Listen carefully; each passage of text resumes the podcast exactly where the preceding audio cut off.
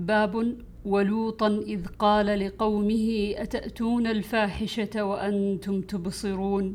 أئنكم لتأتون الرجال شهوة من دون النساء؟ بل أنتم قوم تجهلون. فما كان جواب قومه إلا أن قالوا أخرجوا آل لوط من قريتكم إنهم أناس يتطهرون فأنجيناه وأهله إلا امرأته. قدرناها من الغابرين وأمطرنا عليهم مطرا فساء مطر المنذرين. عن أبي هريرة رضي الله عنه أن النبي صلى الله عليه وسلم قال يغفر الله للوط إن كان, إن كان ليأوي إلى ركن شديد. باب فلما جاء آل لوط المرسلون قال إنكم قوم منكرون. بركنه بمن معه لأنهم قوته. تركنوا تميل فأنكرهم ونكرهم واستنكرهم واحد.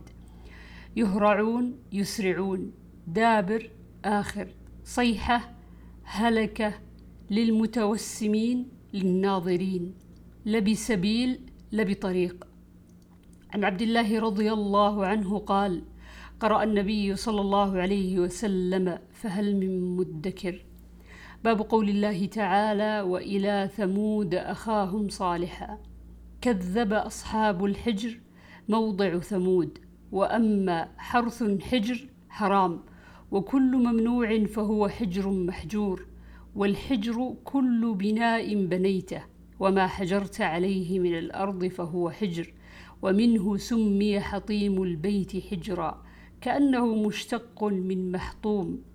مثل قتيل من مقتول ويقال للأنثى من الخيل الحجر ويقال للعقل حجر وحج ويقال للعقل حجر وحجاء. وأما حجر اليمامة فهو منزل. عن عبد الله بن زمعة قال سمعت النبي صلى الله عليه وسلم وذكر الذي عقر الناقة قال انتدب لها رجل ذو عز ومنعة في قوة كأبي, سم كأبي زمعة. عن ابن عمر رضي الله عنهما أن رسول الله صلى الله عليه وسلم لما نزل الحجر في غزوة تبوك أمرهم ألا يشربوا من بئرها ولا يستقوا منها فقالوا قد عجلنا منها واستقينا فأمرهم أن يطرحوا ذلك العجين ويهريقوا ذلك الماء. ويروى أن النبي صلى الله عليه وسلم أمر بإلقاء الطعام. وقال أبو ذر عن النبي صلى الله عليه وسلم من اعتجن بمائه.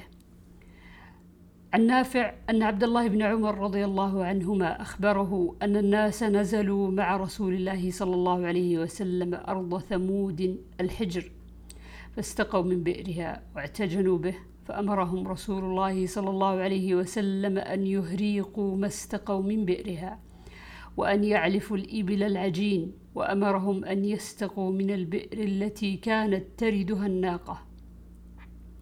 عن سالم بن عبد الله عن أبيه رضي الله عنهم أن النبي صلى الله عليه وسلم لما مر بالحجر قال لما مر بالحجر قال لا تدخلوا مساكن الذين ظلموا إلا أن تكونوا باكين أن يصيبكم ما أصابهم ثم تقنع بردائه وهو على الرحل.